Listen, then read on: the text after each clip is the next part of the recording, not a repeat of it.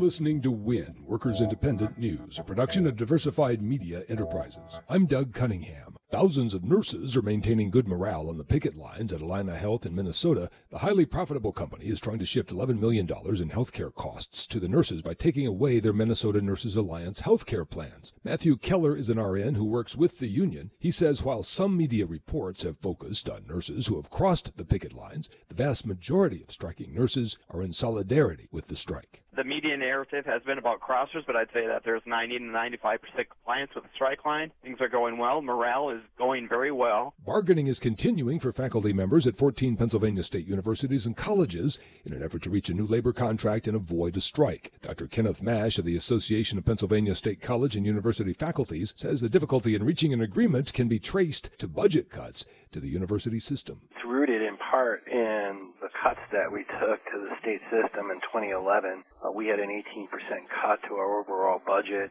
It was 23% if you count the federal funds that were also involved. And we've never recovered from that. Dr. Mash says although faculty union leadership is authorized to call a strike at any time, no strikes will be called as long as good faith negotiations are continuing. A key issue is an effort to cut compensation for adjunct professors, a move Dr. Mash says is indicative of the increasing corporate mentality of university administrations. They're proposing 20% cuts to our, the salaries that our adjunct faculty.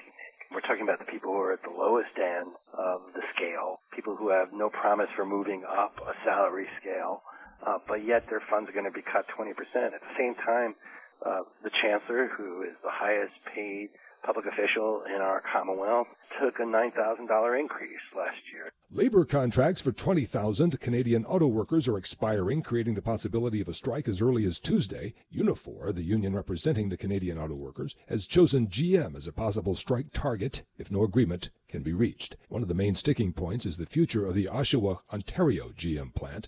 Unifor is trying to secure production of new vehicles at that plant beyond 2017. Pensions and wages are also on the table. The United Auto Workers in the U.S. say they will support the Canadian auto workers as those contracts expire. Brought to you by Blue Cross Blue Shield National Labor Office, empowering working Americans with stable health coverage for over 50 years. The National Labor Office is committed to remaining the top choice for the 17 million union workers, retirees, and families they serve. Online at bcbs.com/nlo. Brought to you by the California Teachers Association. 325,000 educators who know quality public schools make a better California for all of us. Information on how California teachers are shaping a stronger future for our kids is online at cta.org.